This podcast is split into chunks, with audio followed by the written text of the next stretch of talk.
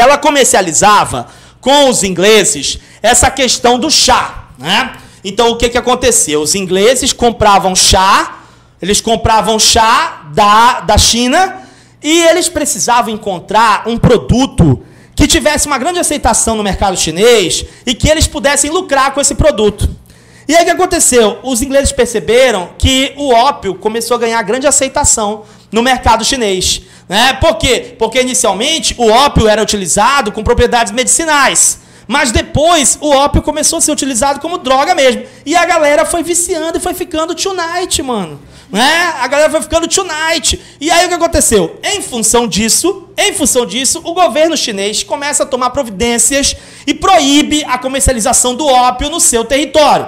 Só que os ingleses continuam vendendo ópio, né? O ópio continuou sendo comercializado no território da China, ah, e isso acabou gerando uma indisposição. O governo da China chegou, inclusive, a escrever para a Rainha Vitória, argumentando: olha, vocês proibiram a venda do ópio no território de vocês e vocês querem continuar vendendo ópio aqui? No nosso território? Que parada é essa? Né? Se fosse lá na ZL, de onde eu vim, eles iam perguntar: qual que é, meu irmão? Vocês estão moscando? Né? Que na ZL é assim, tá moscando, mano? Né? Que eles perguntam. Então o que acontece? O que acontece é que é, há essa, essa, essa, essa, essa indisposição. O governo da China começa a tomar providências contra a venda do ópio, e aí numa dessas, o governo da China confisca 20 mil caixas de ópio no porto de Cantão. Né? E ao confiscar essas 20 mil caixas no porto de Cantão, o que, que vai acontecer? Os ingleses simplesmente, os ingleses simplesmente entendem que aquilo é uma agressão contra a propriedade privada. Porque aquelas 20 mil caixas de ópio eram da Companhia das Índias Orientais. E por isso, consequentemente, aquilo era uma agressão à propriedade privada e era uma afronta aos ingleses. O que, que os ingleses fazem? Entram em guerra com a China. E essa guerra vai ficar conhecida como a Guerra do Ópio, ou a Primeira Guerra do Ópio. Tá? Nessa Primeira Guerra do Ópio, a China perdeu ou ganhou? Nessa Primeira Guerra do Ópio, a China perdeu ou ganhou? Nessa Primeira Guerra do Ópio, a China perdeu. A China perdeu e foi obrigada a assinar um tratado que ficou conhecido como o Tratado de Nanquim. Tá? E nesse tratado, o que, que ficou definido?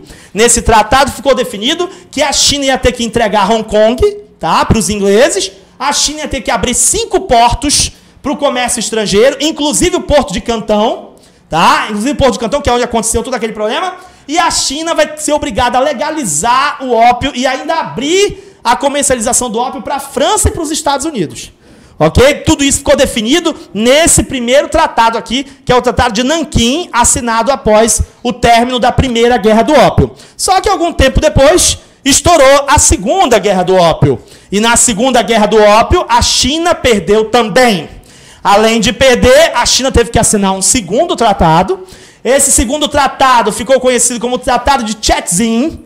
E nesse Tratado de Chetzin, a China teve que legalizar, continuar legalizando o ópio, teve que abrir mais 11 portos, tá? 11 portos para o comércio internacional. E por isso os chineses se recusaram a cumprir as cláusulas é, definidas nesse tratado, o tratado de Chetzin. Resultado disso? O resultado disso, o resultado disso é que eles entraram em um novo conflito e assinaram um terceiro tratado. E esse terceiro tratado foi o tratado conhecido como Tratado de Pequim, onde a China se compromete a cumprir as cláusulas do tratado anterior, que é o tratado de Chetzin, que ela tinha se recusado a cumprir. Ela vai, nesse terceiro tratado, ela vai ser obrigada a se comprometer a cumprir as cláusulas do segundo tratado, vai ter que indenizar os comerciantes ingleses e ainda vai ter que dar a Indochina para a França. Né? Ainda vai ser obrigada a dar o território da Indochina para a França. Nesse terceiro tratado, esse novo tratado que eles estão assinando nesse momento. Então, resultado: termina a Segunda Guerra do Ópio, a China também derrotada, a China também humilhada, a China também estuprada, tá? Na, na segunda na Segunda Guerra do Ópio. Mano,